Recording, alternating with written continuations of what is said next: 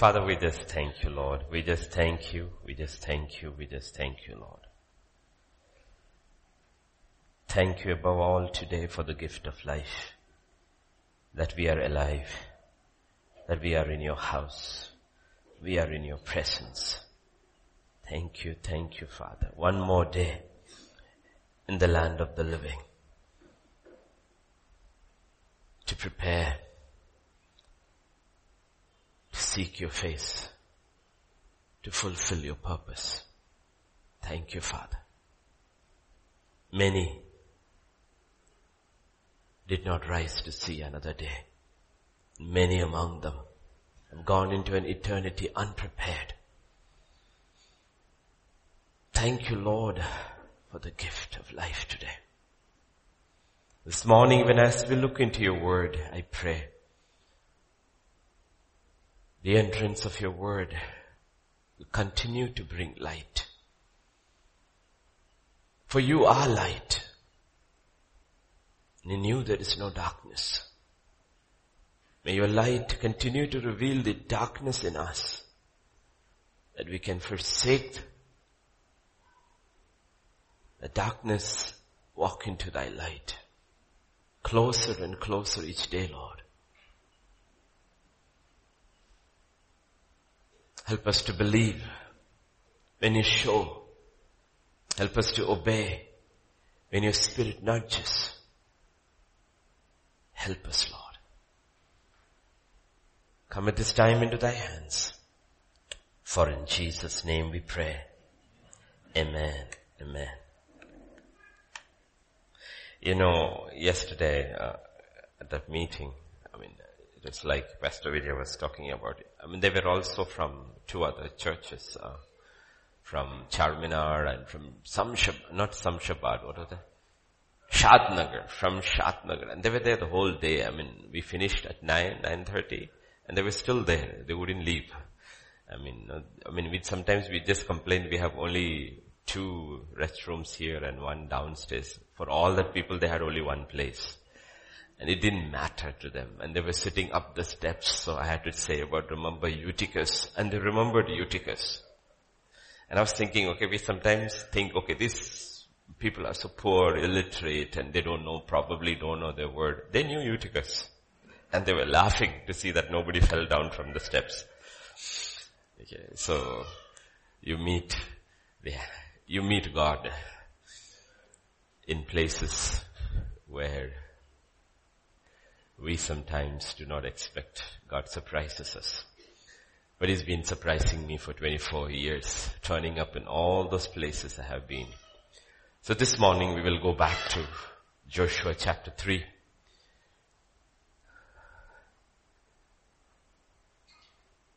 Then Joshua rose early in the morning and they set out from the acacia grove and came to Jordan. He and all the children of Israel and lodged there before they crossed over. So it was after three days that the officers went through the camp. And they commanded the people saying, when you see the ark of the covenant of the Lord your God and the priests, the Levites bearing it, then you shall set out from your place and go after it. Okay, today I want to look at that term, continue our study to go after God. Okay.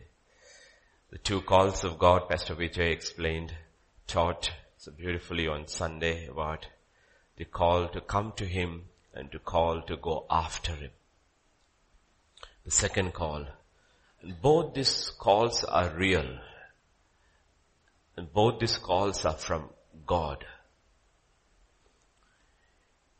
If you look at this generation, unlike the previous generation, and you will see this thing consistent with this generation,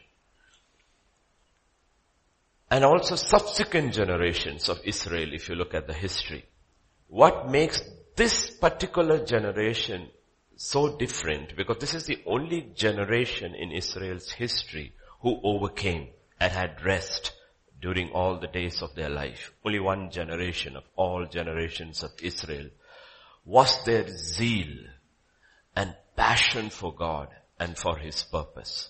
The previous generation also had, other generations also had, but it was in patches. It was never continuous. See, one of the things which I always look for in my travels, wherever I go and all my life, I look after I come to the Lord is people who are passionate for God consistently. It's very rare to find. I look back in the life of all the believing friends whom I had over the years. And what stuns me is that most of them have reset their life and they, instead of going forward, they have kind of become very complacent in their walk with God. You know, do we have this passion to go after God all our life? All our life. The thing is that when we really encounter God, what will fascinate us is that He can never be fully known. There's always something about Him that surprises you each day, which should keep your passion alive. One day a teacher of the law comes to Jesus and asks this question. Which is the most important? Let's look at it. One of the scribes came and having heard them reasoning together, perceiving that he had answered them well, asked him, which is the first commandment of all? Which is the most important commandment? I mean, he's a Hebrew, he's a priest, he's a scribe, there are so many laws of Moses. He says of all these hundreds and hundreds of laws, which is the most important? Jesus answered him, the first of all the commandments is, Hear, O Israel, the Lord our God, the Lord is one. And you shall love the Lord your God with all your heart, with all your soul, with all your mind, and with all your strength. This is the first commandment. One of the translation, the message, if I am right, talks about that. You need to be absolutely passionate for God with all your heart, with all your mind, with all your strength. The first command. You see, the thing is this, like I was talking to that church over there, is that when we fail in our first step, we fail in all the subsequent step. No, math teachers will tell you when you teach math, okay. If you go wrong in the first step, everything else will go wrong. Everything else will go wrong. You know why we struggle and it's not that we will not fail. All men of God except for Jesus, everybody has failed. But if you see the ones who all finished and kept on getting up and moving on and finishing ultimately well is because they always had the first step right. They always were passionate about God. Always passionate about God. They always loved God with all their heart. They were very passionate about God. This is what God is talking about. What is the most important thing in life? Is to be passionate about God. Seek God passionately. Love God passionately. Serve God passionately. Trust God passionately. You see, except when it comes to God in this world, except when it comes to Christ, not God, Christ, Jesus, the living God. If you're passionate about anything else, you will be recognized. Have you noticed? If you're passionate about your studies, it is a good thing, but you will be always lifted up as being, being the role model student. Student should be like that. If you're passionate about your career, people will say, that's the way you need to be. If you're passionate about sports, you will say, wow, that guy, look at him. Or music or anything in this world. But if you're passionate about God, you will be called a radical. About Christ. If you're passionate about any other God, there is no issue in this world. Right? Even Google believes in that. that if you look at Google search engine, right? What was that? Yesterday I got one saying that they have configured in such way that if you search, you will get Muhammad, you will get Buddha, but you want to get Christ.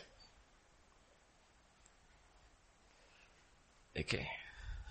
In various apps you will see this because no, the whole system, the whole world system, everything that is around us is configured in such a way to discourage people from being passionate about the living God. Because the devil knows maths very well. If you miss in the first step, you're going nowhere. You'll go nowhere.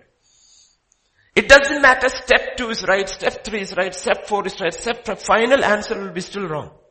That's what God tells the Ephesian church. Your step, everything is good, good, good, good, good, but step one is gone. You have lost your first love. Therefore, you don't come back to that. I am taking my lamp away. You can continue meeting. You can continue with your programs, but I won't come. That's what he told the church actually. I won't come. And you have no clue how many tens and thousands of churches are continuing with their services with no Christ. Because he said, you don't need me. You're not passionate about me. I'm going to go all these little, little, little places where people are so passionate about me. Discomfort doesn't matter. Time doesn't matter. Heat doesn't matter. Lack of water doesn't matter. Nothing matters. They are passionate about me. They don't know much about me, but they're passionate about me. I am going to be there. I am welcomed there. Passion, it really matters. Passion really matters. This is the entire truth about the, in the Bible revealed about God. Be passionate. And when it comes to doing things for God, be passionate. In Colossians chapter 3 verse 23, whatever you do, do it heartily. He says it will be automatically seen. When you're passionate about God, the passion will start flowing into all the other things which you do. There will be a passion in which you do because you know you are doing it unto the Lord. He says, be passionate in whatever you do. But you cannot have this consistent other areas of your life if you miss step one. In Romans 12 and verse 11, scripture says, not lagging in diligence, but fervent in the spirit in serving the Lord. Be fervent. Be passionate in serving the Lord. Because, as, like I said, everything in this world, everything is tuned to dampen our fervency. Everything. It takes we know about fire, physical fire we know.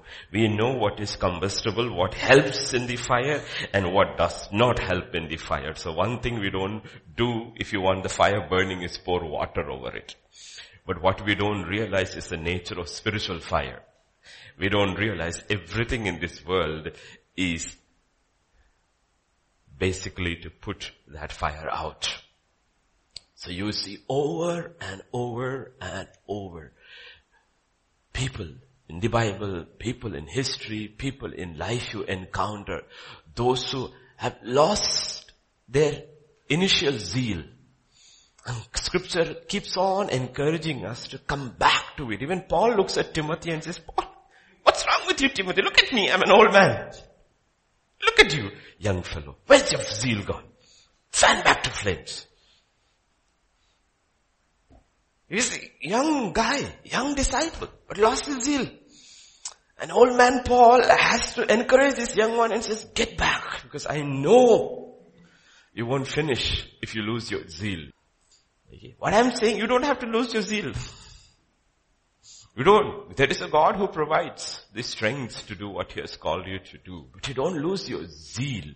Because if you lose your zeal, your passion for Christ, it will affect everything else. It will affect your home, it will affect your work, it will affect your studies, it will affect everything. It goes. But the key is not to lose your zeal for God. Because it's worth that passion. If you're not passionate about God and you're passionate about everything else, what does it actually reflect about our God? Think about it. Let's forget the world. Okay. We are supposed to be believers. We are supposed to know the living God. We are the one who knows He died for us and He saved us and He's prepared. We say, we, we confess all these wonderful statements. But if we are not passionate about Him, what do we show the world? And we laugh at the people who say, oh, these poor people, they don't know God, they're serving idols. At least he's passionate about his idol. Accept that. Whether it is rain, whether it is thunder, he comes, he dances, he does all can, he at least has passion for his God. Give him that credit. We have no passion. When we sit with the word, we have no passion. It's a duty. When we worship, it is a duty. When we pray, it is a duty. We are more like Solomon, not like David. David was a passionate man of God. What does Solomon have to say at the end of the life? Fear God and obey all his command. This is the duty of man. That is Solomon. Everything is a duty for him. King David, you couldn't stop him dancing. It didn't matter who he was because he was passionate about God. And therefore God says, I'm passionate about him. You know, we expect God to be passionate about us when we are not passionate about God. Ask God to not let that fire die down. Because we need to ask ourselves, Lord, rekindle that fire in me for you. Because I know it's not that I cannot be passionate, because I am passionate about other things. So it is not that I don't know how to be passionate. It's only thing my passion is misdirected. And if I'm passionate about you, everything else in my life will start falling into place. Let's look at one of the things that kills passion in our life for God. In Psalm 127 verse 2, scripture says, it is vain for you to rise up early, to sit up late, to eat the bread of sorrows, for so he gives his beloved sleep. This is a very practical suggestion in scripture. Scripture says, it is pointless. It's pointless. You're stressed out. You're stressed out. There's no balance in your life. A lot of people have no balance in your life. They are everywhere. And God did not create us to be everywhere. The only thing He created to be everywhere is air and water. And we are neither. Everywhere. And by the time we are so tired, and then at the end of the day, thank you Lord, thank you for taking care of me, go back to sleep. Everywhere. That's what he's saying. He's waiting for you. At the end of the day, we all grow old, we all die, and somebody takes all we worked for. Where there is a will, there are relatives. Not a way. There are two proverbs. One is where there is a will, there is a way. The other one, where there is a will, there is, there are many relatives. That's what he's saying. It's pointless. Pointless. There's no balance. You know, we talk much about faith, but there are two components. It's like two sides of, of, of uh, a coin. It's primary facet about life. In life there are two things which we need to know. One, we need to give and we need to take. Both are there. All of us, we don't even realize. No, we are unbalanced in that, okay? In a family, in a husband and wife relationship, one has to give, one also has to take. That's why we say give and take. Faith has two components. There is in faith where we have to receive from God. In faith we also have to give unto God. Both are there. If we are unbalanced in this, we will be like this man in Psalm 127 verse 2. Without faith, remember, I cannot receive anything from God. The importance of faith is that if I want to receive anything from God, I need faith. Without faith, it's impossible to receive anything from God. Other than the normal things which He gives everybody, believer or unbeliever, to anything specific from God, I need faith. In the same way, without faith, I cannot do anything for God. I can do what normally NGOs or other people, all religious people do, I can also do. But I can do anything specific which what God wants me to do without faith. So faith has two components, to take and to give. That is the balance. Because what happens is, there are people in the kingdom who are forever giving in the world and in the kingdom. Giving, giving, giving, giving, giving, but not taking. You know what happens? You finally stop caring. You're giving, but you don't care anymore. I'll explain to you what it means. On the other hand, there are others who are forever taking. In the kingdom, it means you will never miss a meeting. You'll listen to messages all the time. TV, internet, radio. You attend every seminar in town. Every Bible study but you don't give anything out. There is only one sea in the world like that. It is called the Dead Sea in Israel. It's called water flows into it, it never flows out. So even fish cannot live in that water. The salt is so thick you can actually float on the water in Dead Sea. Nothing flows out. Forever taking, taking, taking, taking, taking, taking, taking, taking, taking, but giving nothing out. And that's what God is talking about. We have to give. We have to give. We have to take. If you only give, give, give, give, give, give, give, what happens is after time, some time, it becomes a habit.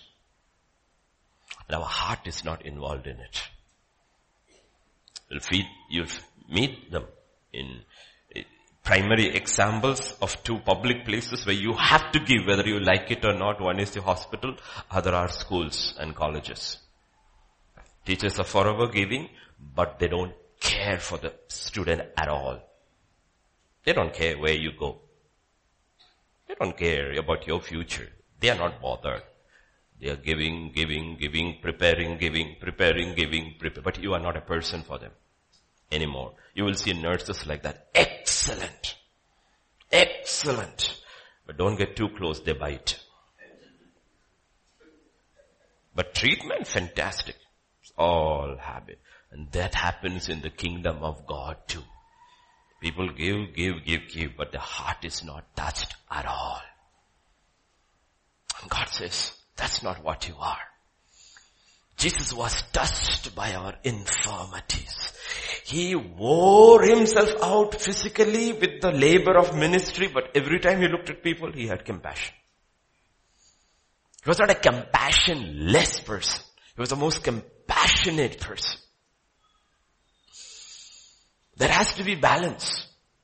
Always balance. I have to receive and I have to give. I have to receive, I have to give so that I don't lose the heart in the process. Because a lot of active, heartless people are there in the world. And God says, we should never become like that. In 1 Timothy chapter 4 and verse 7 says, exercise yourself towards godliness. It's an exercise. An exercise. Exercise yourself constantly, meaning balance is in every exercise there is balance. Every exercise there is balance. And scripture says, exercise yourself. Be balanced, that you receive and you give. And even Paul, when he introduces communion in 1 Corinthians chapter 11, he will say, what I received from the Lord, I also give to you. I have received, give it away. I have received, give it away. I have received, give it away. So see that you are in a place where you are continuously receiving. See that you are in a place where you are also continuously giving. Otherwise, if you just receive without giving, what will you become? A dead sea. And if you are just giving without receiving, you will be like Cape Town. Will be like what? Cape Town. Only Pastor Vijay knows what it is. Cape Town is the first city in the world facing an absolute total drought. They are running out of water. There is no water at all. Okay, meaning finally you dry up. You have all the people in the city but no water to drink. Meaning activities are going on but no water. The Holy Spirit has dried up in our lives. Activities are going on. You see, activities are there everywhere. None of our social activities, which we call ministry, none of these activities are special to us alone. It's there everywhere.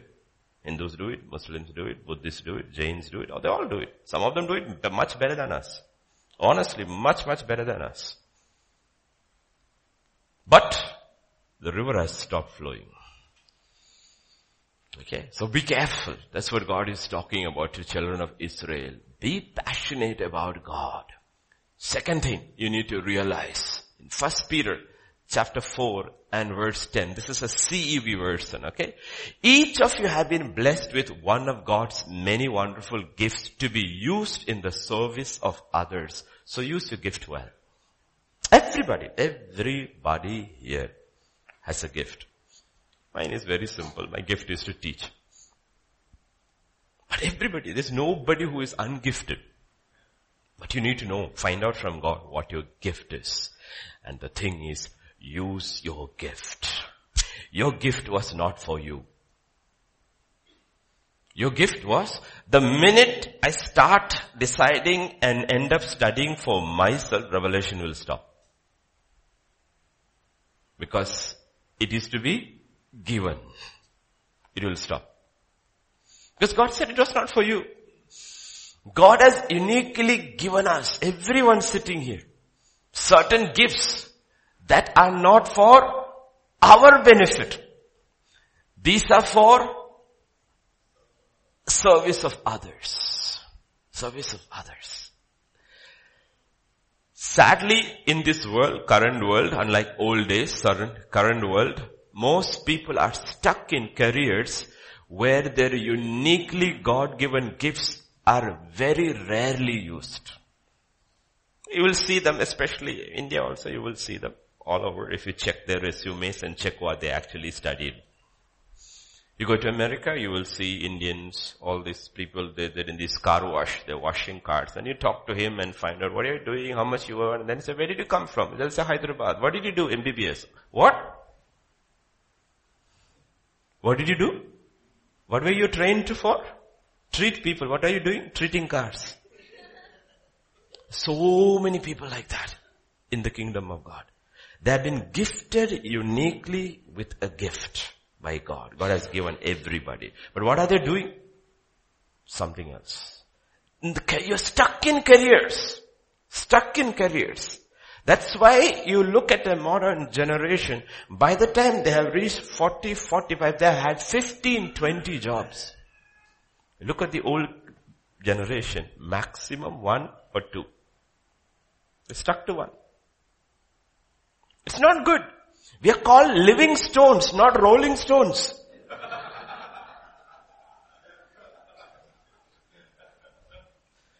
But Christians more identify with that band group than with scripture. You need to find what your gift is and trust God. He will put you in a place where that gift will be maximized because you are gifted for a reason, for a purpose. It was for the benefit of others. If you don't give away or use your gift you are going to lose your passion for God. telling you, if you do not use your gift, you are going to lose your passion for God. Doesn't matter what you are. I, I talk to young ones, Peter, Abel and all when I meet them. I tell them one thing, remember, you're a worship leader. If you're a worship leader, that means in your life, personally, you're passionate about worship. If you're not passionate about your worship, actually, you cannot be a worship leader. You have to give it away because you're passionate about it. You have to use it in your personal life and then you give it away and God opens more and more and more doors. If you don't give away that gift, continuously keep using that gift, what actually happens is you start losing your passion for God and you don't even realize it. You don't even realize it. You know? That's why we, we always ask God, Lord, open the doors, open the doors, open the doors. You've given us this gift, open the doors. It doesn't matter where it is, we will go, but let that door be from you and only give us the strength to handle that physical strain. But we will go because we know the more we give it away, the more we are tuned to the passion of God. Passion of God. Okay.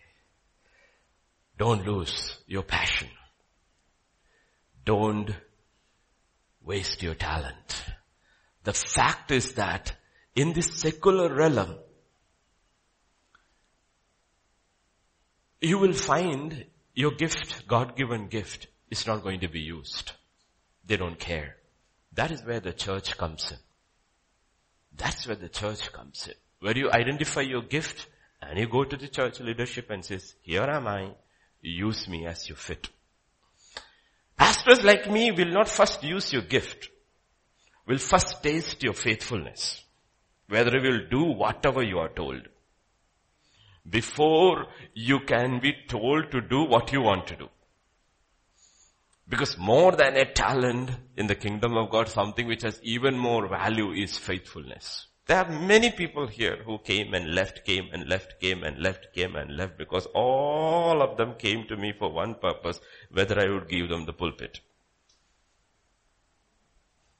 I am not going to give the pulpit to anybody who hasn't established his faithfulness first to the church and in their walk with God, steady without losing the passion.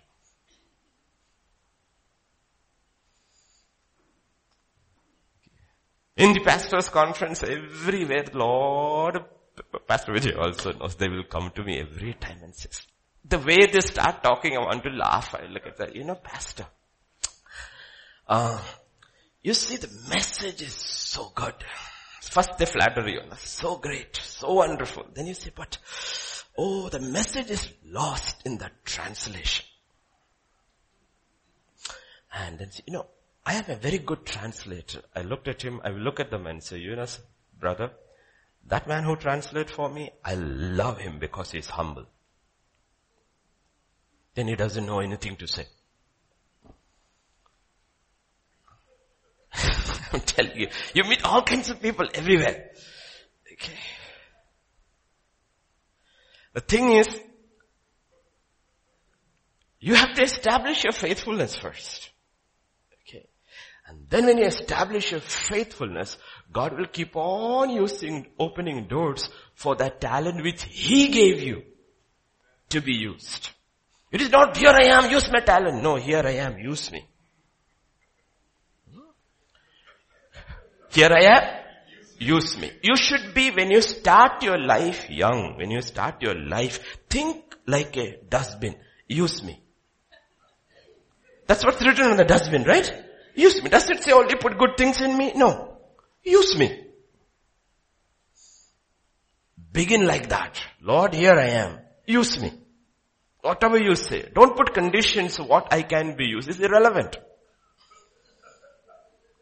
Relevant. That's how God has picked up people. He picked up people, he's looking, you look through the Bible, you will see God picking, looking at all these people who said, here I am, use me for this. God said, you're not good. Sorry, you're not good. His name was Moses. Here I am, use me. God said, I will use you, but you're not good. First I'll use you as a dustbin for 40 years, then I will use you as a leader. So Jethro threw rubbish at him, Jethro's wife threw rubbish, Zipporah threw rubbish at him. He took it, took it, took it. When he was full and ready, God said, now come out and go use. Okay. That's how God does. You see, we can do a lot of stuff our way, but God has His own particular in way in He works and it's wonderful and peaceful and restful to know and understand the ways of God.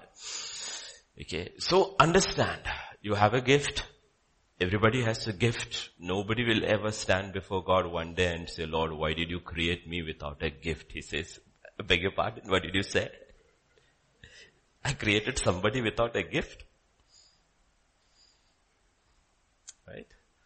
I've told this story, but I guess you young ones have. I, that kid died. He, he was born with this deformity. It was growing in his body. He was, he, he could hardly move. At the most he could move was a hand.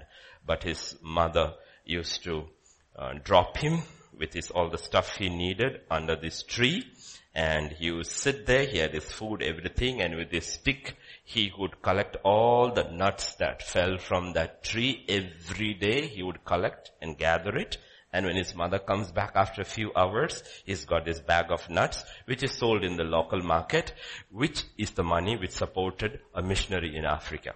Because he said, this is one thing I can do, pick nuts, and I will allow God to use it to me till I die. Until he died, that's how that boy lived. Okay. I'm telling you when we reach heaven, we're gonna hang our heads in shame when we see people who are passionate about God and gave their lives over to serve Him. Okay. You see, often our attitude is like this in Isaiah when God speaks our response. He said to me, you are my servant, O Israel, in whom I will be glorified. It tells everyone, you are my servant. You're uniquely talented by me and you will be glorified in that. You will glorify me in that. Then I said, I have labored in vain. I've spent my strength for nothing and in vain. Yet surely my just reward is with the Lord and my work with. He says, I have labored in vain. I've spent my strength for nothing and in vain. Often our response is like that. God says no. That attitude has to change. Attitude has to change. Because often we do not see the result of a passionate labor for God, sometimes even in our own lifetime. And I, I know you have heard it when I spoke to you from 2 Timothy of Apostle Paul. Think about Apostle Paul, like I said last Sunday, no? Apostle Paul, or Wednesday. I had an issue in my body, a messenger from Satan, three times. I asked the Lord three times, God said. Three times God said no. At least for him three times. For us one is enough. Imagine after that it is written about Paul. Third time God said no. After that, Paul decided to cut short many of his trips. After some time he decided to stick to one town. He stopped preaching. He became a part of a mainline church. He started going from once a month. Then he decided he will go three times a year. Slowly he decided church is not useful. I will sit at home and read all because God did not answer my prayer. That's how Christians behave. But that's not how that man of God behaved till the end. God didn't answer my prayer. Therefore, I am quitting on God. Think about it. Children, young people, old people all react like that. But that man at the end of his life, has lost everything, lying in jail, abandoned by his church, abandoned by his disciples, abandoned by everybody and still gung-ho about serving God. Did he ever see the fruit of his labor in his lifetime? No. Do we see the fruit of his labor till today? Yes. Yes. He never lost his zeal for Christ. And my prayer for myself and for you is don't lose your zeal for Christ. Don't lose. So often people live like this. My life is in vain. It's no point in serving God. That's the doctrine of not Job, the doctrine of Job's wife. Where are the children? All God. Where is the money? All God. Curse God and die. Why are you living like this? If you serve a God, he should be like Baal. Serve him, be blessed. If he doesn't bless you instantaneously, leave him. It's not worth serving him. A false doctrine. And we lose our passion for God. In Luke 6 and verse 38, a fundamental principle of God. God says, give and it will be given to you. And he says, the way he gives to you, you, could, you won't be able to handle it. you will be, won't be able to handle it, he says. But the principle is this, a fundamental principle of the kingdom. God says, if you want more, you need to give. That's the only way it works. If you don't give more of yourself, you're not going to receive more of God in your life. If you want more of God in your life, He says give out more of yourself. As you pour out what God has uniquely given you, that will be poured out into your life. Know your primary gift and work hard at giving it away and keep giving it away. Keep giving it away. In Romans 14 and verse 12, scripture says, so each of, us shall give an account of himself to God. Says, stunning day it is going to be when we all stand before God. Not for judgment for sin. No, no, not that. The unbeliever. The believers stand before Christ and God says, okay, give me an account of your gift. I gave you a gift. What did you do with it? What did you do with it? What did you? You see, we should enter into heaven like Paul. When Paul entered into heaven, he had almost, I believe, reached the full measure of Christ. He is full of the wisdom and the knowledge of Christ. Why? Because he had given it all away. So he was filled. Give me an account.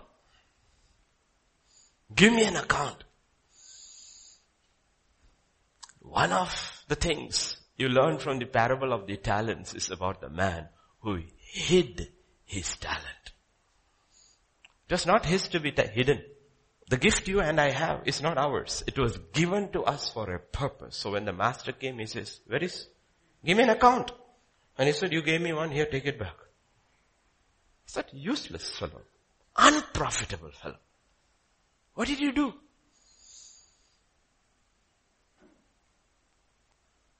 What did you do? Understand this. We'll have, all have to stand one day before God. And we'll all have to ask God, Lord, why? He will ask, where? Why didn't you use your gift which I gave you? Let's come to the third one. For me it's third, not in the list, but I put it third because I believe this is the most important of all the three we are looking at. Sometimes people with incredible gifts are not used by God.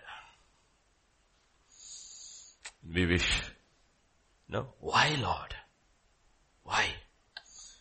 There is a third pillar, probably the central pillar. This is how Galatians 5, 6 talks about. Because everything is related to faith. Everything that you take and give out in the kingdom of God is re- uh, related to faith. And faith without works is dead. So we are talking about the works of faith. But in Christ Jesus, neither circumcision nor uncircumcision avails anything. But what? Faith. How does faith work through? Works through love. Faith has to work through love. Paul in his most important chapter about love, everybody knows the most important chapter in the Bible about love is not the Song of Solomon, Song of Songs. It is 1 Corinthians 13. In 1 Corinthians 13 verses 1 to 3 he's talking about our work, things and gifts. Though I speak with the tongues of men and of angels, but I have not love, I have become a sounding brass or a clanging cymbal, meaning in a empty vessel. We know that. Okay? Empty vessel. Though I have the gift of prophecy and understand all mysteries and all knowledge, and though I have all faith, so that I could remove mountains, but have not love, I am nothing. And nothing. He says you got the entire resume of all the stuff you have done, but it was not done in love. You have nothing. You take a calendar which is full of activities, of social activities where you did so much for people. When you stand before God, He looks at all that thing and He says, you did so much, but He says, there is no spine. There's no spine. It was not done in love. So you are nothing. Though I bestow all my goods to feed the poor. You gave your entire fortune to feed the poor. And though I give my body to be sacrificially usurped, but have not love, it profits me nothing on that day. It will profit you nothing on that day. Nothing. It's a stunning eye opener. He says, imagine about philanthropy. Even everybody talks about Bill Gates because he's given a tiny portion of his fortune for social causes. And say, wow, what a philanthropist. You know, all these things we talk about people who give a tiny fortune.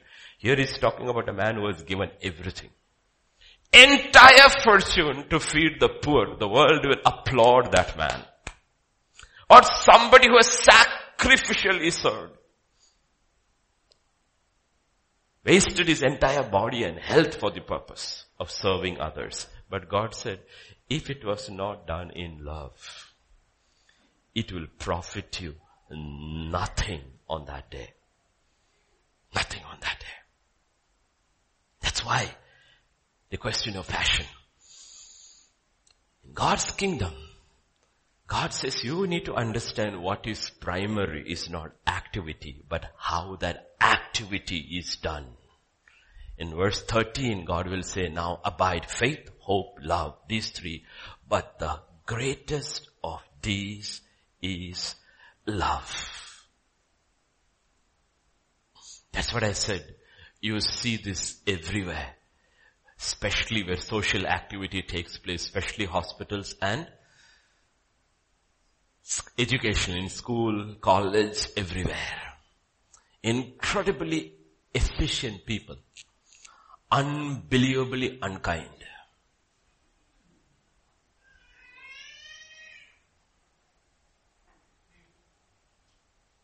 They should have these things written on the back. If you draw close, I bite.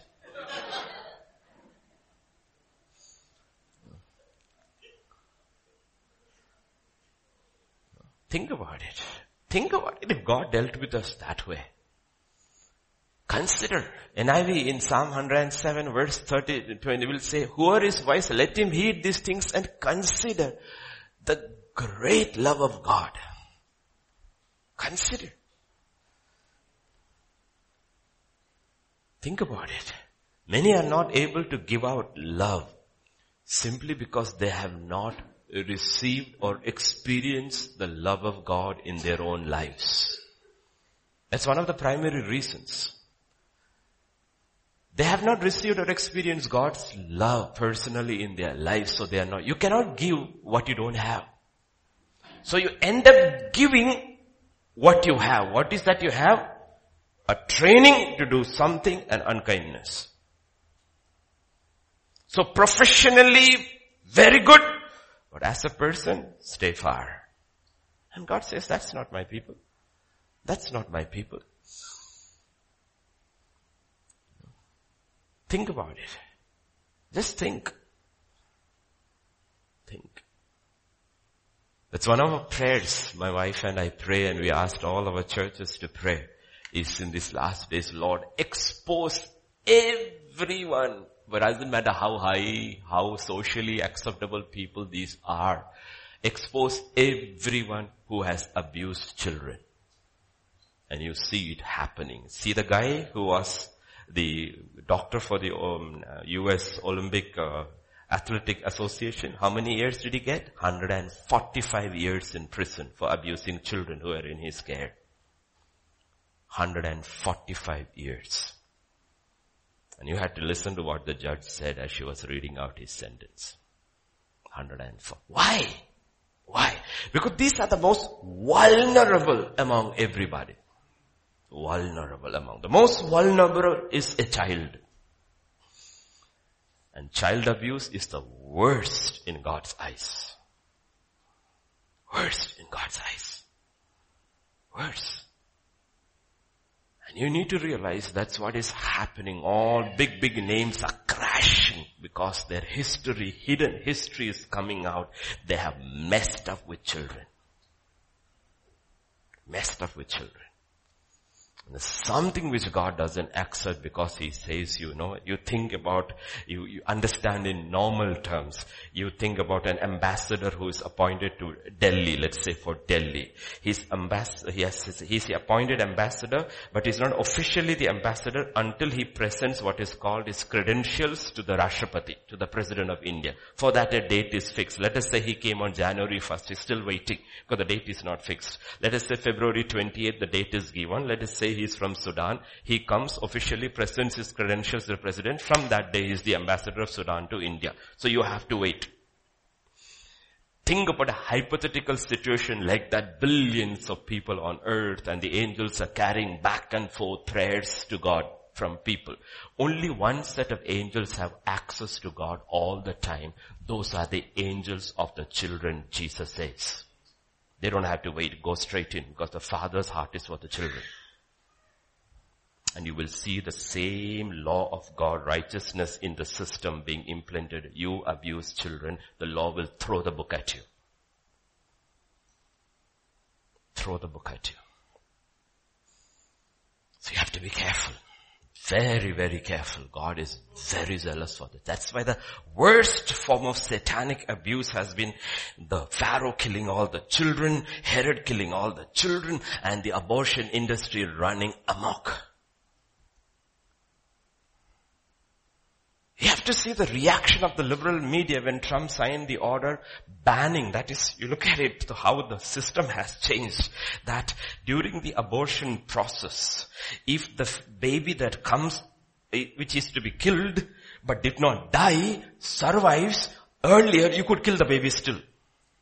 But he has banned it, so people are upset. Wickedness of man wickedness of man. You have to understand how the society is degrading down to the pits. That's why I said the, the, the heart of a person, the morality of a nation is always reflected in the way we treat our children. The, the, the most vulnerable, the one who are the most helpless are the babies. Are the babies most helpless. They, they're indefensible. How can, what can they do? And like we kept said, God had created the most safe place for a baby, uniquely created was the womb of the mother, protected from every kind of shock was created, has become the most dangerous place for the child. Most safe place God created has become the most dangerous place where every year millions upon millions are just aborted so that people can follow their lifestyle. Then it starts going on to other, other perverts are there, all our men and women who are crazy about sex, so they want sex with children, so they are used as objects. And then they are angry and they beat up children. God says, beware. Beware. Beware. Deal with your hurts. And the problem, what happens is, that's why I tell you young children, the problem is, because many of you are orphans and many have been hurt in life, if you do not allow the love of God to cleanse you, make you whole, when you grow up, you will hurt other children. That's a cycle. That's a cycle. You yourself who was predated on becomes a predator because that's the way the cycle works. That is why when you come to God's house, allow God's love to make you whole. So that instead of hurting children, you put your arms around them and says, you know what, you are safe with me. I love you. You are safe. You are safe because I know what it was to be hurt. Therefore, you are safe. Absolutely safe. That only God can do. Only God can do. And ask God. That is why Jesus asked people, what do you want? Everybody wanted this, this thing. He would ask some people, do you want to be made whole?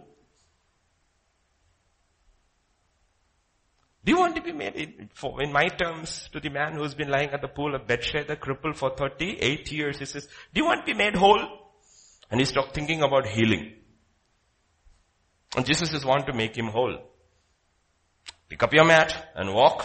He's picked up. He's well.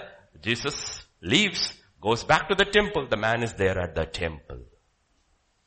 And is there at the temple.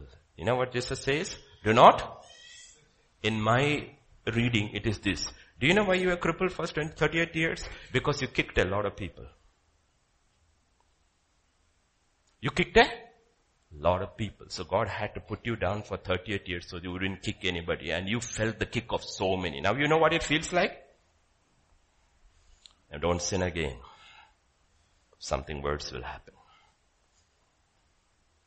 Something worse will happen. Okay. There are laws God has set. Doesn't change for anybody.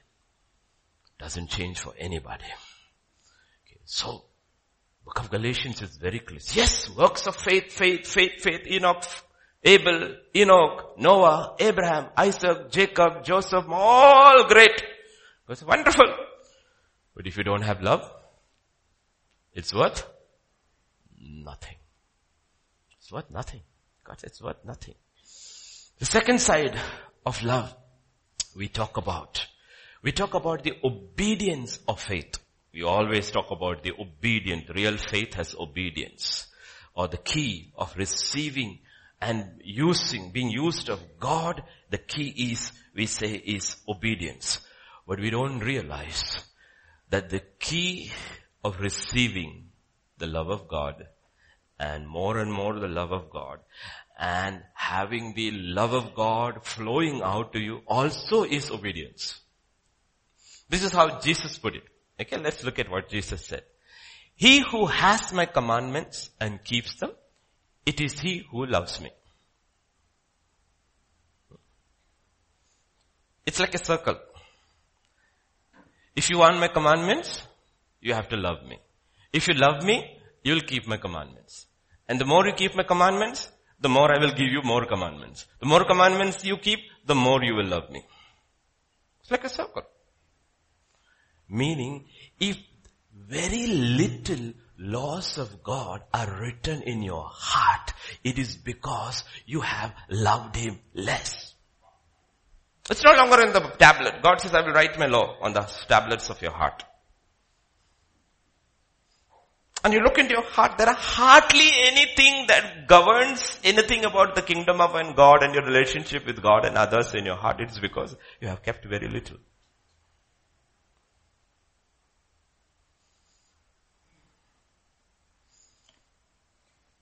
I've said this before, but this is what God told. Genesis 26 and verse 5. Because Abraham obeyed my voice, kept my charge, my commandments, my statutes, and my 500 years before the law was given to Israel through Moses, it was already given to one man because he kept it. The more he kept it, more God re- revealed his laws to him. Because if you want a closer walk with God, there are more rules. There are more rules. The closer walk with God, but these are given by God. It is no longer written in tablets of stone. It is written in our heart. Some people have no rules at all. Absolutely casual about God. God says, it is not an indictment on God, it's an indictment on you. Because very little I can tell you because you have, like I told at the church yesterday and every church I tell them, it's the first step. What's the first step? I asked them, what time does your church begin? This time. I said, what time did you come? That's the first step. First step, I come before time because my God, my King comes at this time. So I come before Him. That simple protocol on earth, in heaven. I come before Him. Second step, worship. Third step, prayer. Fourth step, word. Fifth step, fellowship. When you're wrong in your first step, every step is affected.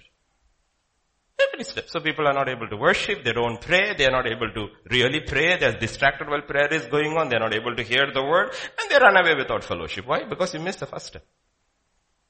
You didn't honor Him as God. Simple. Very simple. I'm not saying an, because of an unfortunate event that happened. I'm talking about when you're very casual about it regularly. In your personal life, in your personal life, which is secret, which only God sees. You're very casual about your first step. And in your public life. There are two lives, personal, public and private. That's what God says over there. Verse John, let's go back to John 14. Jesus answered and said to him, if anyone loves me, he will keep my word.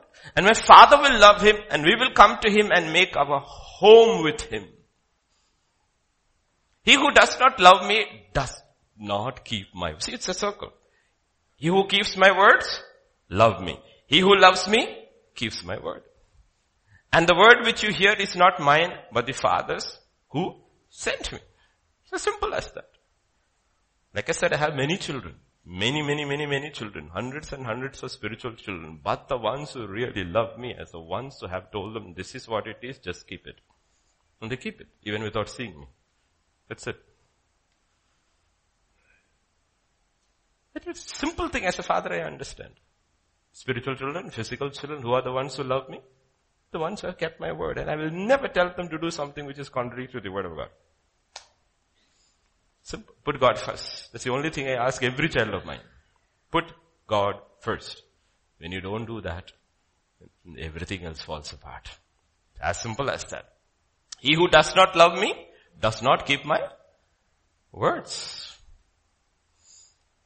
Again, Jesus puts this together. Love and obedience go together. See, John will write this later in his epistle. Let's see what John says in his epistle. 1 John chapter 4 verse 7 to 12. Beloved, let us love one another for love is of God. And everyone who loves is born of God and knows God. Stunning statement. When you look at it, you start understanding, oh my gosh, am I born of God? Do I really know God? He who does not love does not know, for God is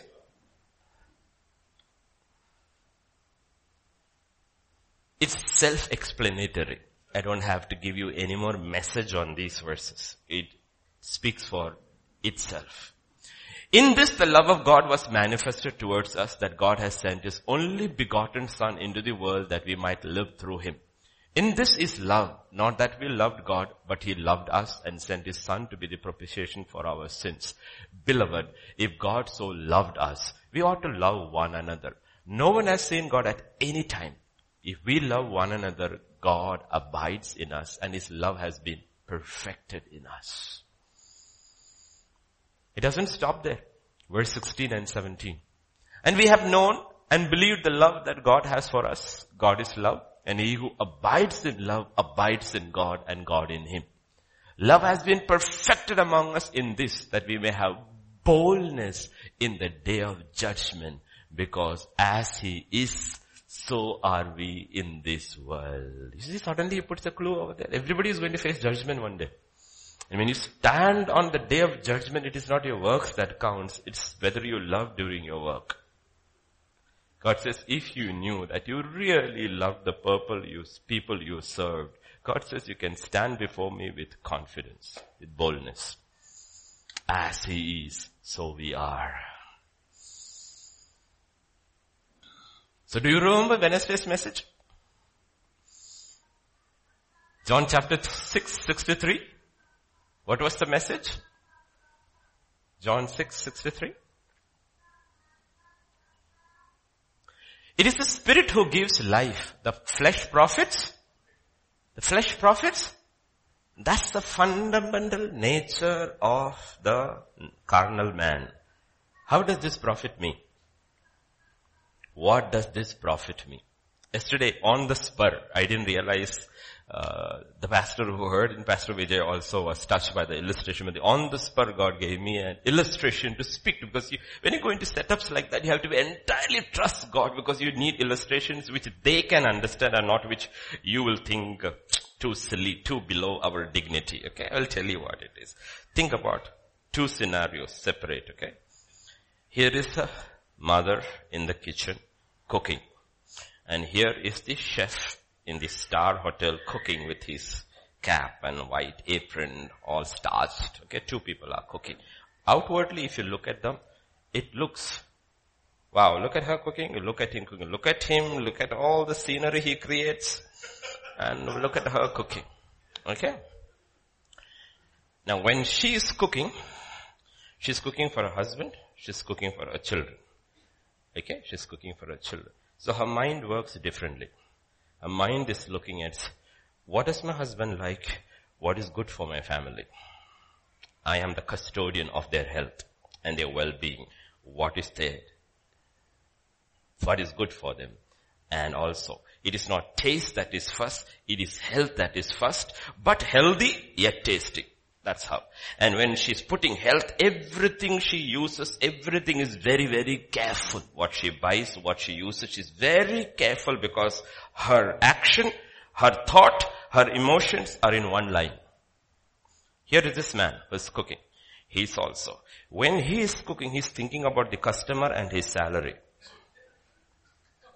customer and salary. Health is not first taste. I have to make it as tasty as possible even if it kills him in the long run because exactly, exactly. That's why they had MSG and all this stuff which we go and oh it was so tasty, oh so tasty because half the stuff they add is which will kill you. Because otherwise you won't come back. Why are people addicted to nicotine? Cigarettes, to drugs, alcohol? Because it has got additives in it which makes us addicts to it. The same thing with food. Why do people keep on going to restaurants to eat? Because of the taste, not because of health. How many of you eat at Subway? Why? There's no taste in it. Because it's supposed to be healthy. So here is this fellow sitting. His also actions are fantastic outwardly. What is his heart over there? It is profit. The customer is just a customer, it's just a piece of meat for him. How do I cook to see he keeps coming back, coming back, coming back, coming back, coming back, coming back so that I will get my salary and my salary will keep on increasing at the cost of his death. It doesn't bother him. And also, how do I maximize my profits by using ingredients which are cheap and unhealthy? And the water doesn't matter. That is why when you go to a restaurant, there is something written over there about the kitchen, no entry. Whether you can go to your mother's kitchen anytime you want, unless you disturb her. So here, her mind, her heart, her action is captivated by love. This is by profit. Now ask yourself, how do you work? You want me to give the word which will make you addicts, which you keep coming because you feel so good and you put money in the bag, or do you I give you something which is good for you?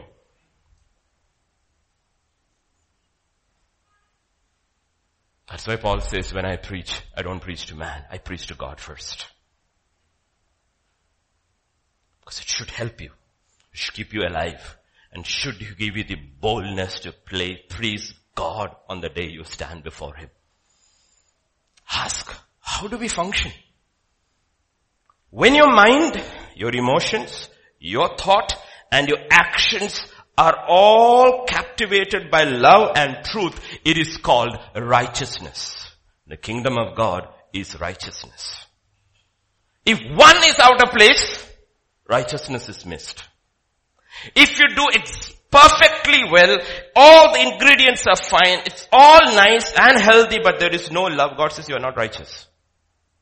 When Jesus did his work, all three was in line. He had compassion upon the people, but he would only give them truth even if it hurt them and got them mad. And you know what? He always served the best. Because he functioned in love and truth. So scripture will say, speak the truth in love. Let faith work in. Get these principles deep in life. You can't do it on your own. Keep on asking God, Lord, make me whole. Make me whole because this is the fundamental problem in life is that everybody is looking, how does it profit me? How does it profit me? A worship leader can think that way. How does it profit me? 30 minutes. Kuch kuch chalega. How does it profit me? It's a headache. I have to study. I have to work. I have to take care of all these things and then 30 minutes of tang, tang, tang, tang, tang, gun gone. How does it profit me? Why? Outwardly you look at it, it doesn't profit me at all. But it can profit. Deliverance can take place. Anointing can flow. Healing can take place. People can get set free. But what is in there for me?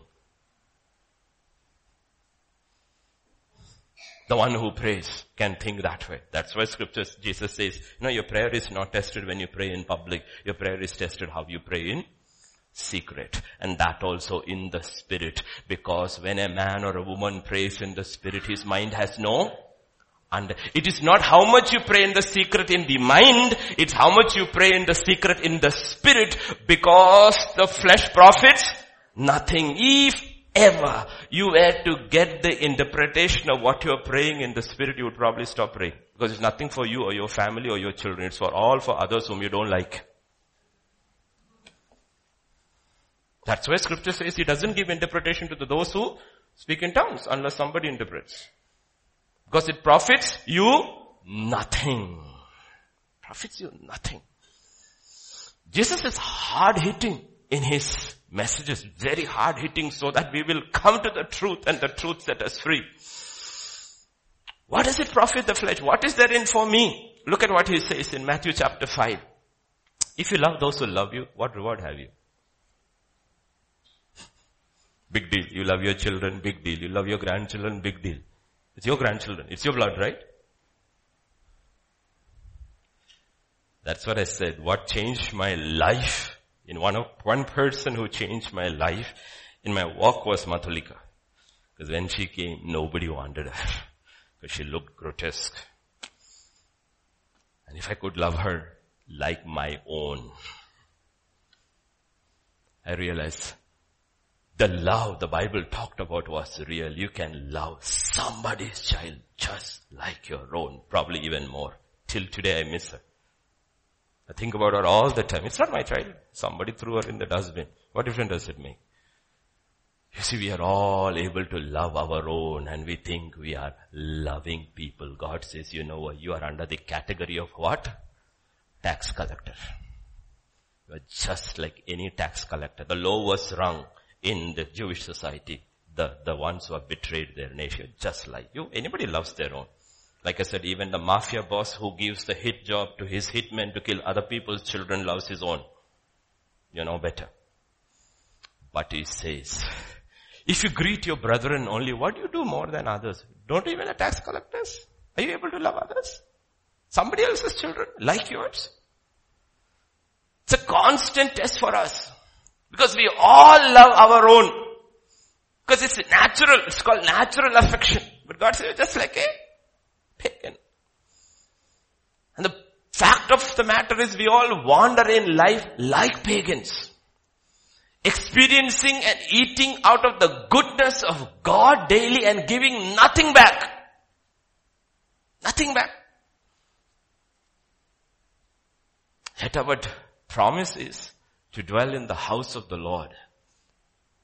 And our desire is to dwell in the house of the Lord. But there is a promise connected with if you really dwell in the house of the Lord, also the Father and act like the Father. Scripture says in Psalm 92, the righteous shall flourish like a palm tree, shall grow like a cedar in Lebanon.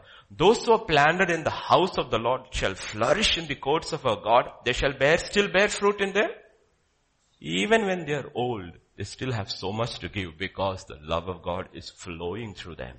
They have been planted deep by the waters, by the Spirit of God. They never run out of resources or strength to give because they have learned to be rooted in God. They allowed themselves to become channels. That's why love and obedience are conjoined twins.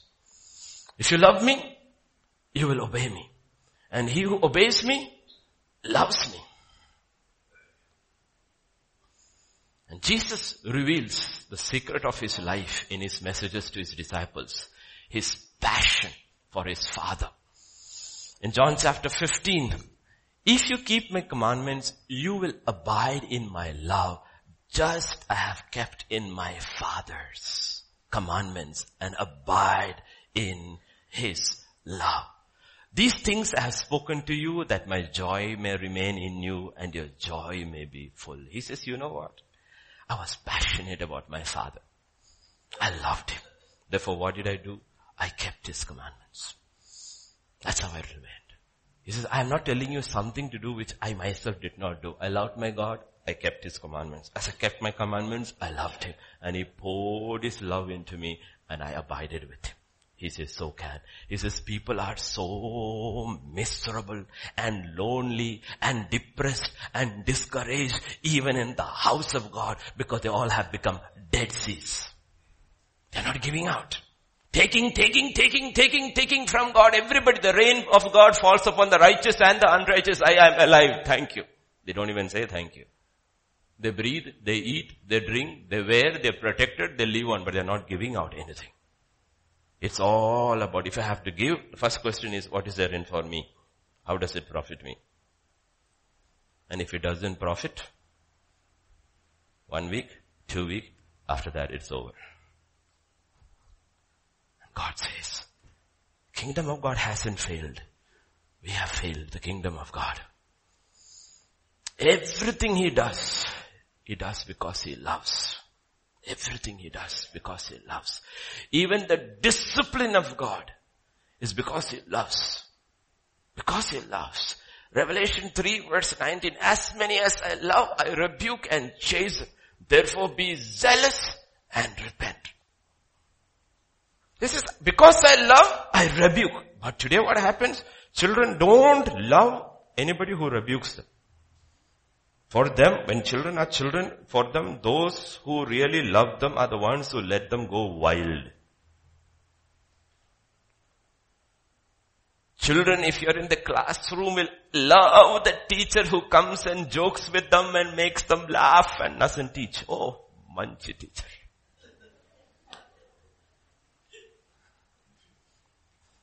Great. Super teacher. What did he teach? I can, I remember the jokes. I don't know what he taught.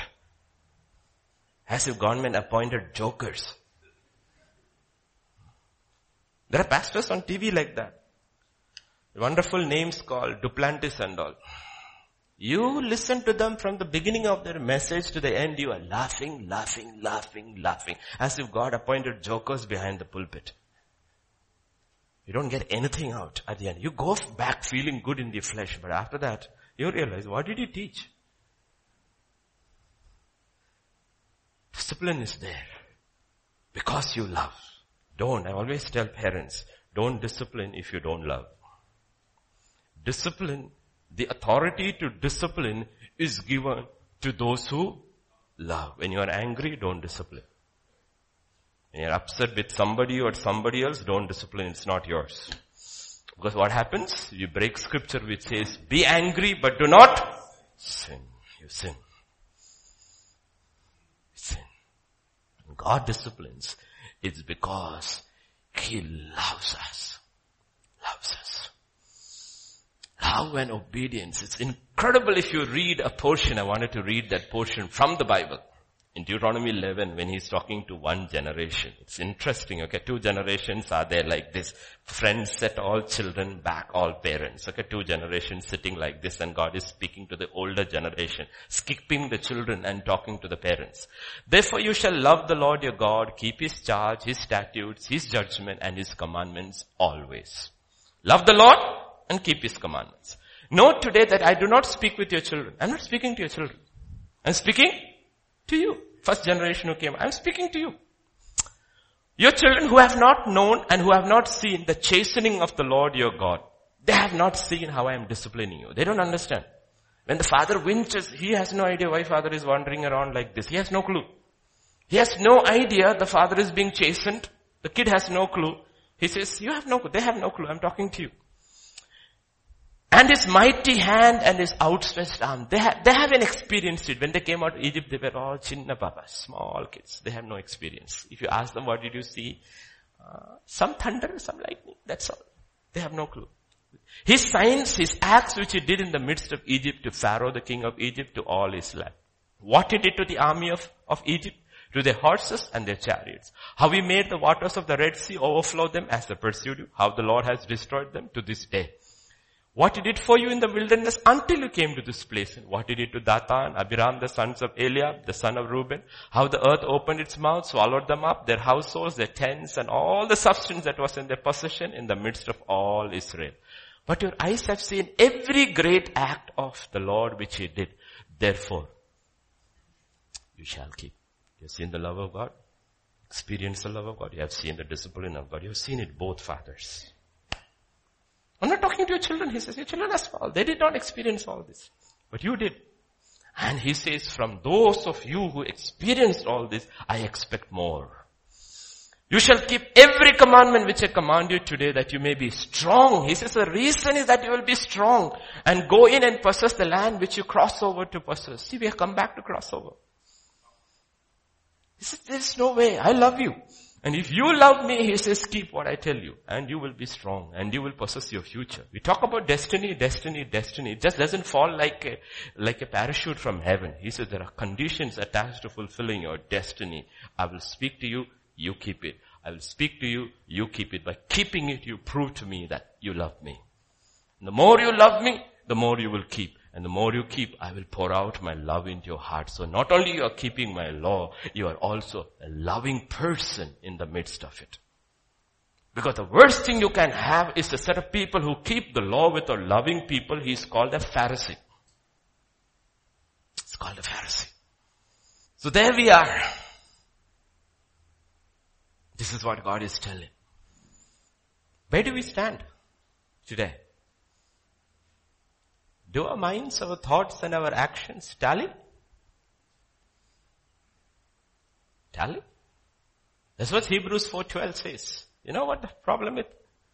The word of God is living and powerful, sharper than a two-edged sword, piercing even to the division of the soul and the spirit. Which no surgeon can do. He will cut your body, he can't touch your soul. A little part of the soul, he will say, okay, okay, you will hurt, so I will give you anesthesia. Beyond that, he can't go beyond God. God says the word of God is a discerner of the thoughts and the intents of the heart. God says, be my children. Be my children. God so loved the world. So he gave his only begotten son. He had only one son. He had only one son. What did he do? He gave his only one son for other sons who were not his sons. That is ministry. That's ministry. That's why flesh profits nothing in this. And if you're looking at flesh, you will not go any further.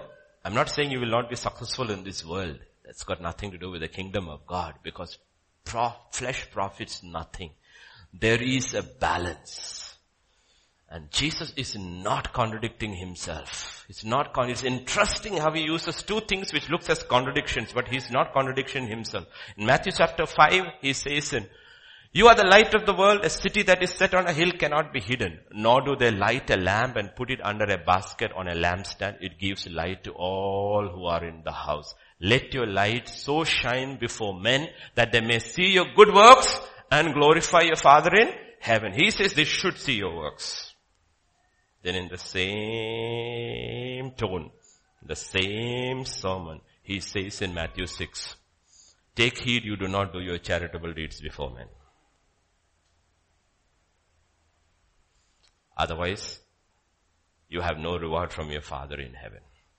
Therefore, when you do a charitable deed, do not sound a trumpet before you as hypocrites in the synagogue and the streets that they may have glory from men. Assuredly, I say to you, they have their reward. What? Is he contradicting himself? He says, let your deeds be seen. Then he says, let your deeds not be seen. What he's saying is that you should first practice the life of doing things in secret over and over. Ultimately it will be seen. Nobody can hide it. It becomes your life, not certain actions at certain moments of time. It becomes life because I have come to give you not a set of rules. I have to come to give you life. You see life of God. Consistent. Your mind, your thought, your emotions, your actions tally. They're one straight line which is called righteousness. The way you treat your child, the way you treat somebody else's child, the way you treat your sister, the way you treat your maid servant is all the same. You treat them with respect.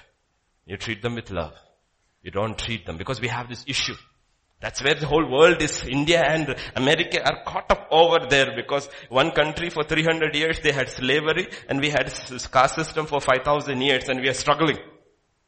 We cannot handle it, the fact that the people of the lower caste are rising. We have to keep them down. We have to keep them down. They're meant to serve us. No, they're not meant to serve us. It's there deep inside us. And that's a whole racist struggle you're facing in America. The white man, the white man, the white man, the white man, white man. God says, be very careful. We don't realize we have these hidden things in our head because that's exactly the way we treat those who are below us. I told in one of the men's meeting, I said, you know what, if I were to tell you this thing, I were to tell you this thing, if I tell, you will all be so nice and kind to me because I'm the pastor. It means nothing. How you treat somebody who is below you is a reflection of your character. It's not somebody who is above you. That is it, that Bible is very clear. Employers be very, employees listen to your employees. But employers be very careful how you treat your employees because remember God is a judge and He is watching you. Rich, be very careful. Your riches will rot with you because the poor are crying out the way you are treating them. God's hand is hard against those who have power over others. Others. Remember, very hard because the nature of power without love is always abuse. Understand that. The nature of power is like that. You have power with no love, you will abuse. Jesus has power, He has love, He always is giving. The devil has power, He has no love, He's an abuser. And God says there are only two fathers. Only two fathers. One is God from heaven, the other is the other fellow. Whose children are you? That's why we go before God and consciously are saying, Lord, even if I don't do, if I am not able to love, let me not do anything. Or rather stick to a job which doesn't need much interaction. I'll stick to that. Because I don't want to be judged for being unloving, unkind and an abuser of mankind. The only question Jesus asked Peter before he could send him to anything was, Peter, let me ask you a question. Do you love me? Yes, Lord. Then feed my sheep. Peter, do you love me? Yes, Lord. Feed my lambs. I'll give you sheep. I'll give you lambs. If you love me, take care of them.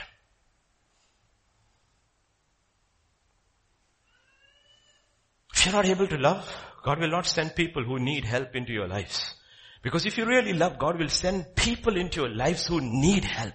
People have sent people into my life who were actually called by others as trash. They called them trash. Nobody would touch them anywhere near.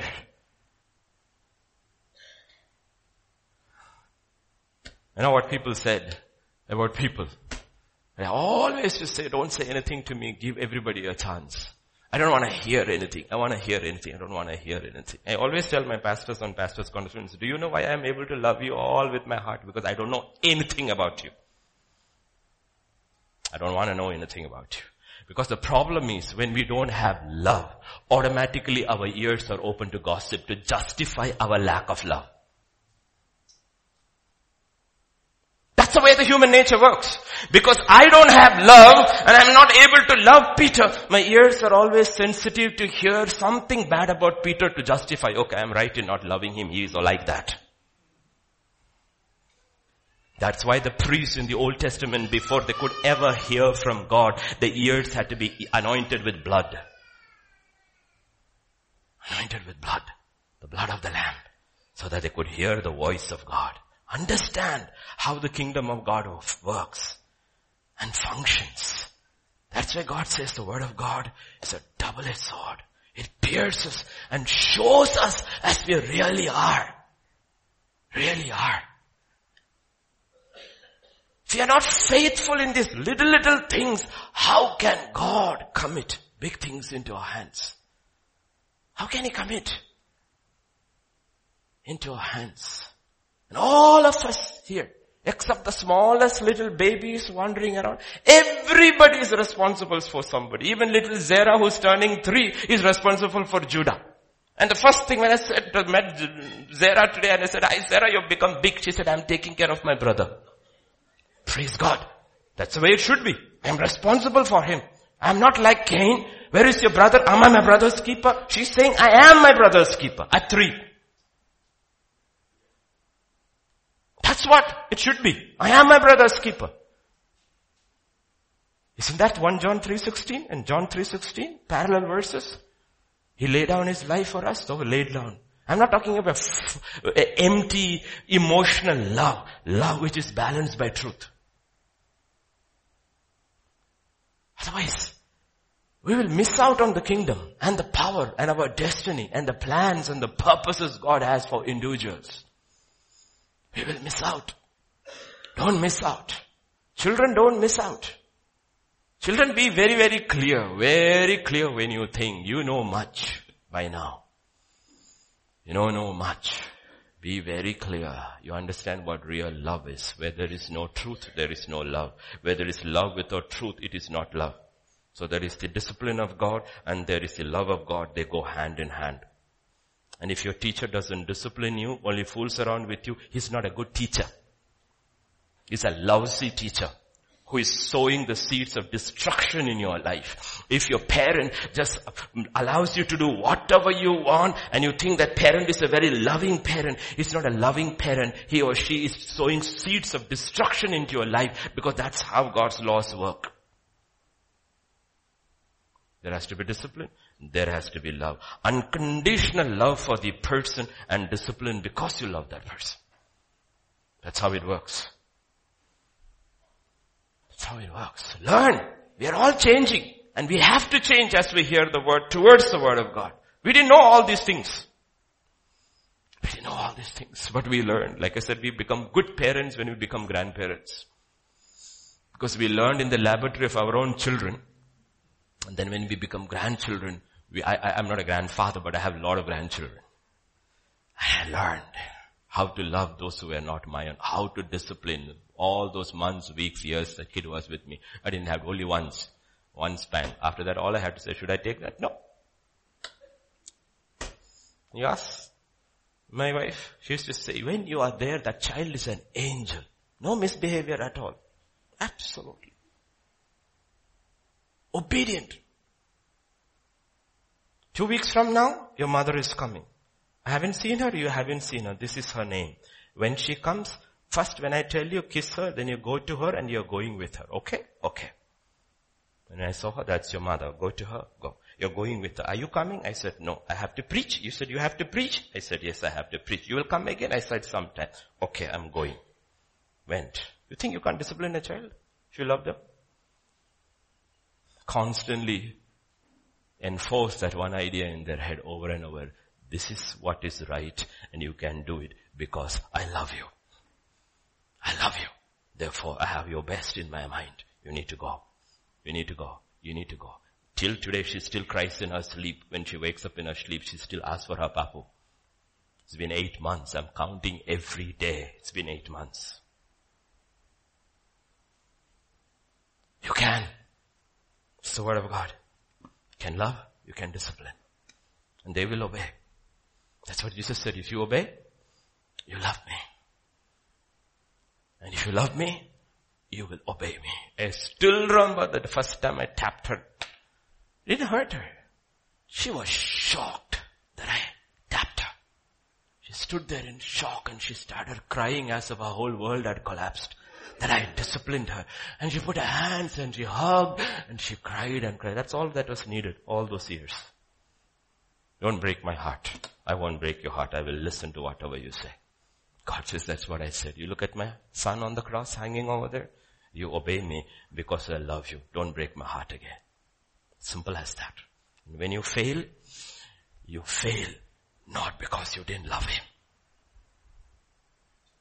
Not because you didn't love him. Because you fell in a moment of weakness, but you always loved him. Therefore when you fail, you were miserable. That is David. Miserable. Come Lord, I want to come back to you. God says, you know, can come back. You can come back. Because the one thing I know you about David, you love me. You're passionate about me. That's why you're grieving in your misery. These people who don't grieve in their sin, in their this thing, you know what? They don't love God. Just have religion. Children who do all kinds of crazy things against their parents and are not even bothered at all. They don't love.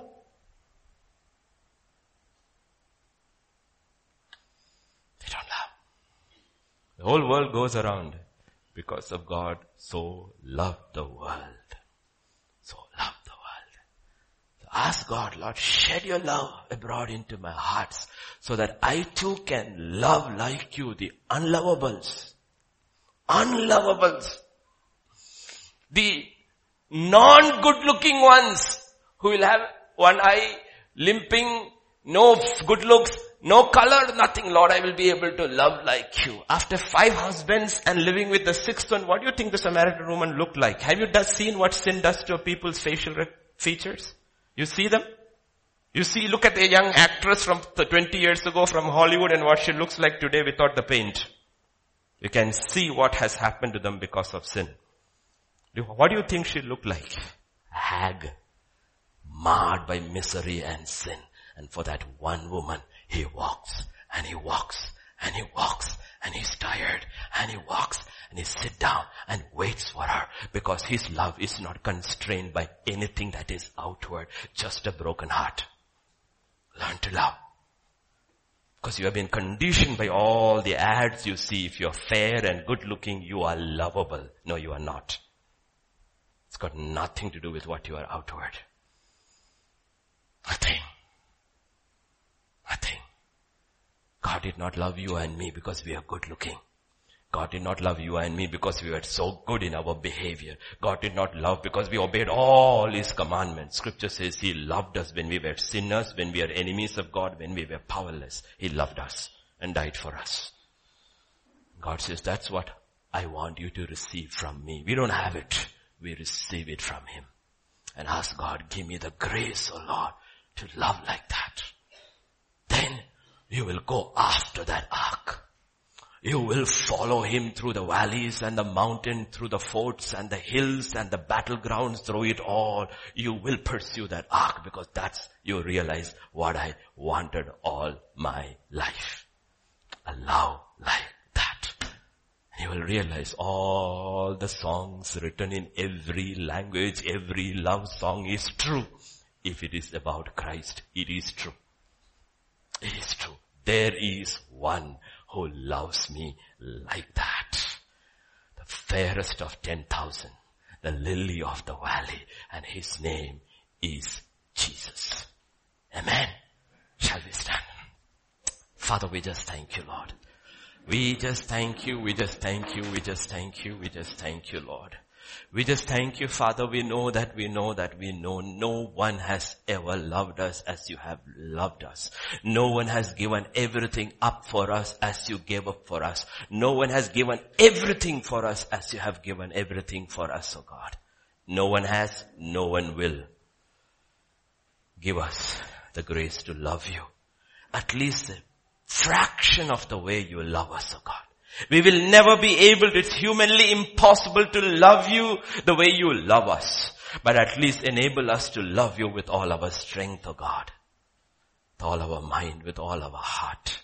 Remove everything, everything that constrains us from loving you. Let us be balanced, O Lord. Let us not be takers alone, but givers too. Let us not be givers alone, but allow us to receive too, Father. Help us to have balance in our life, Father. Balanced by your Spirit. Help our hearts to be consumed by your love so that every work we do, Lord, is tainted by the love of God. Your church in the first century, Father, had was full of works. What the people said but was how they love each other. Let our words not be empty. Words with no deeds and deeds with no compassion, no feeling. We have it because we know how to love our own. Help us to love others within the body of Christ first, like we love our own. Help us. Help us in our weakness, Spirit of God. Help us. Sanctify us first. Cleanse us of all this self, this flesh that looks for profit. Sanctify, burn it out, Lord. Then fill us with your love, your compassion, your kindness, your goodness, O oh Lord. Thank you, Father. Going to the end of this month. Another month stands before. Help us to walk in your strength, in your power and in the knowledge of who God is, O Father. Thank you, thank you, Lord. We just praise you, we just worship you, we just glorify you, Lord. Thank you, thank you, Father. Now by faith we lift up holy hands and we just bless your holy name. As your children, we bless our Father. We bless you, we bless you, we bless you, Father. And we just want to confess once again, we love you, Lord, but teach us to love you more. Thank you, Father. For in Jesus' name we pray. Amen. The grace of our Lord Jesus Christ, the love of the Father, and the fellowship of the Holy Spirit rest and abide with each one of us. Amen and amen.